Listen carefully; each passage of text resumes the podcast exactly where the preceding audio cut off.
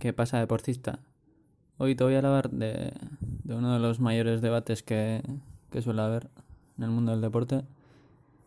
¿Los deportistas de clase mundial nacen o se hacen? Pues tomando como referencia uno de los mayores eventos deportivos que se está celebrando ahora mismo, que son los Juegos Olímpicos, eh, quería reflexionar acerca de lo que hay detrás de la guinda o la punta del iceberg de los deportistas que consiguen las medallas o que simplemente van a los juegos, que, ya tiene mucho mérito. Desde el sofá es fácil hablar cuando un deportista no rinde a su mejor nivel o si se espera una medalla de él y no lo consigue.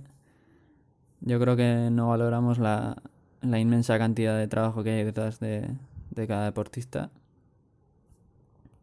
y lo sufrido que puede llegar a ser solamente eh, estar en unos juegos. Y pienso que muchos de los, muchas de las personas que están viendo los juegos cree que los deportistas han sido tocados por una varita mágica y que ese es el principal motivo por lo que son superiores a los demás. Vamos, que es un talento innato. Y bueno, yo creo que en una pequeña parte es verdad, pero ya veremos más adelante que, que no es del todo cierto. Como ya he dicho anteriormente, la gente que vive alejada del deporte, pues ve como superdotados a, a los deportistas. Pero, o sea, no saben realmente lo duro que trabajan cada día. Y relacionada con esto quiero remarcar la frase de el trabajo duro vence al talento cuando el talento no trabaja duro. Es verdad que se necesitan las dos cosas, pero personalmente pienso que el trabajo juega un papel mucho más importante. Aparte de que hay que aprovechar las oportunidades o situaciones que, que nos surjan en nuestro camino. Y no porque lo diga yo. A continuación hablaremos un poco sobre el famoso estudio de, de las 10.000 horas que, que puso de moda el periodista Malcolm Gladwell. Este estudio se hizo con violinistas y se vio que la diferencia entre los mejores y los no tan buenos era que los mejores habían practicado mucho más horas que, que los segundos. Unas 10.000 horas durante 10 años hasta alcanzar el éxito. Bueno, poco a poco nos damos dando cuenta de, de la importancia que tiene el trabajo, pero lo que nos recalcó tanto Malcolm Gladwell, eh, bueno, en su libro, fue la intención de, de estas horas. Con esto quiero decir que no vale solo con, con meter horas. Es cuando, cuando estamos estudiando para un examen. Si, si estamos 10 horas delante del libro, no, no, no se nos meten los conocimientos en la cabeza directamente. Vamos, que hay que practicar deliberadamente. Aparte del trabajo duro y el talento, otro de los aspectos que me parece importante es el entorno.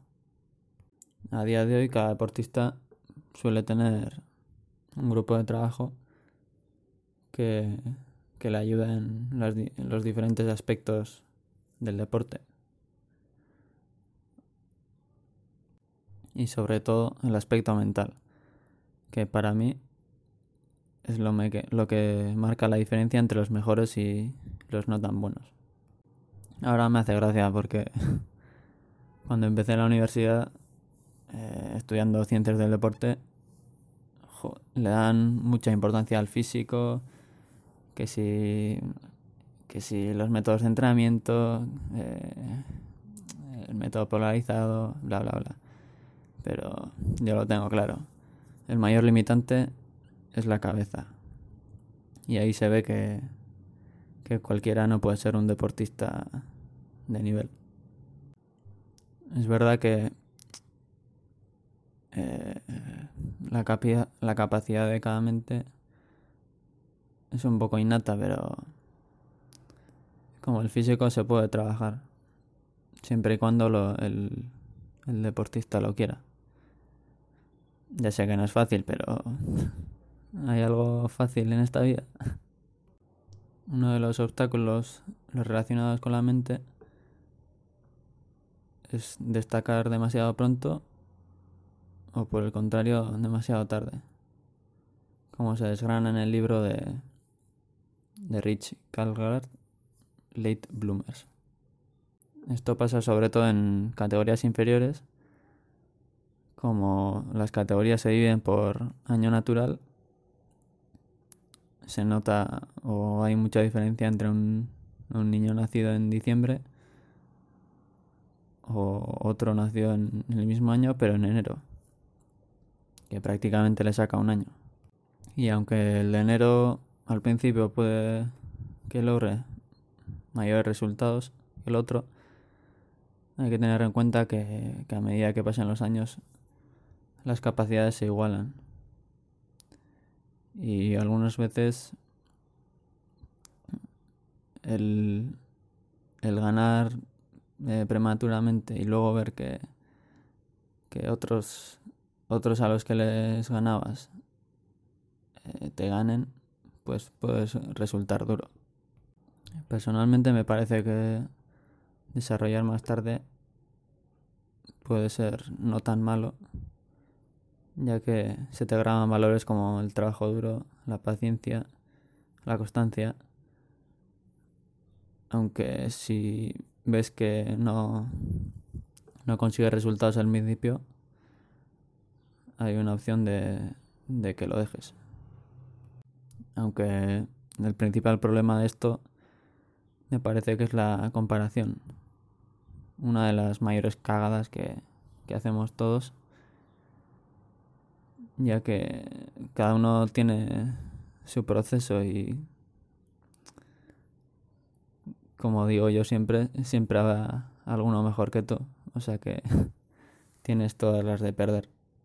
La clave está en, compararse con uno mismo e intentar mejor, mejorar cada día. Y también veo importante tener un, un entorno que te apoye, sobre todo en las categorías inferiores. Aunque puede que algunas veces los mayores enemigos estén en tu bando, que son los padres. Y bueno, viendo que, que a todos nos tocará vivir momentos no tan buenos o malos durante nuestra vida, creo que la resiliencia es uno de los valores que, que más se tienen que trabajar. Lo fácil es seguir cuando tenemos el, el viento de cara, pero ya sabemos que, que no será para siempre. Y junto con esto, otra de las claves está en, en tener confianza en uno mismo. Y en algún libro que, no recuerdo se dijo que los que pensaban que, que no tenían tanto talento y no le daban importancia al trabajo, no mejoraban tanto como los que daban importancia al trabajo duro. Y relacionado con esto, quiero hablar del optimismo irracional y lo que es apuntar alto. Al final, bueno, ya se nos ha quedado claro de que, de que hay que trabajar duro, pero aparte de esto hay que ponerse un objetivo y, y trabajar hacia él. Y aquí siempre se ha dicho de que hay que escoger un objetivo que sea alcanzable para que en el caso de que no lo consigamos eh, no nos afecte tanto, bla, bla, bla, pero aquí te recomiendo que, que apuntes alto, pero que si no lo consigues, pues no te amargas. Al final la cuestión está en intentarlo y dar el, el máximo de tus capacidades. Con eso ya deberías de estar contento. Es como cuando juegas a los dardos. A que vas siempre a apuntar al centro, ¿no? Para conseguir la mayor puntuación. Pues deberías de actuar de igual manera en la vida. Aunque no consigas un 10, es más probable que te quedes cerca del 8 o del 9. Junto con esto, eh, está claro que, que tienes que ser exigente contigo mismo. Pero hasta un punto, ya que si lo eres demasiado, puede que no disfrutes de los de los logros conseguidos. Entonces, eh, después de ver todas las cualidades o, o características que, que tiene que tener un deportista, todo el mundo vale para esto. A ver. No es valer o no. O sea, yo creo que no todo el mundo está dispuesto a hacer lo que, lo que es necesario. Si, si no lo quieres, no pasa nada, pero ten claro que está en tu mano y que nadie externo tiene la culpa de que no mejores como individuo. Y bueno, ya para ir finalizando, ya que has llegado hasta aquí, te quiero dejar tres consejos. Consejo número uno. Te tiene que gustar. Lo tienes que hacer para ti, no para los demás. Hoy en día creo que se está perdiendo el placer de hacer las cosas por el mero hecho de hacerlas. Mucha gente busca el, reconocimiento externo, como en las redes sociales, para, para satisfacer a su propio, propio ego, sin preguntarse realmente si, si están haciendo dicha actividad porque les gusta o no. Vamos, que justo lo que pasa con las modas. Y al final creo que, que esto es insostenible. Y tarde o temprano el deportista dejará de hacer dicha actividad en busca de otra que le dé más reconocimiento. Consejo número 2. Mira a largo plazo. Otro de los errores de las personas de la actualidad es el cortoplacismo. Vamos, el deseo de tener, lograr o conseguir las cosas de la noche a la mañana. Y aquí se está olvidando los valores como el trabajo diario, la constancia, la perseverancia, la resiliencia, etc. Hay mucha gente que, que deja una actividad o un deporte porque no logra los resultados en los primeros meses, echando la culpa a entrenadores, competidores, bla, bla, bla. El único responsable es uno mismo. Y hay que ser paciente como cuando esperamos a que una fruta madure, ¿no? Todo tiene su proceso y no se puede adelantar. Y consejo número 3. Intenta aprender lo máximo de los errores sin derrumbarte. Relativiza. Por desgracia, desde pequeños nos han inculcado de que, tanto en la escuela como, en otros ámbitos, de que hay que hacer todo perfecto y que equivocarse es malo. Pero nada de eso. Al final cometer errores es normal durante el proceso. Al final es el enfoque con el que tomamos estos errores eh, que no es del todo correcto. Por lo tanto, equivocarse es una parte fundamental del proceso de mejora. Y al final es lo que nos preparará mejorando nuestra propia versión de cara a un futuro. Siempre y cuando lo tomamos de una manera didáctica y sin amargar, amargarnos. Por lo que tómate los errores como regalos.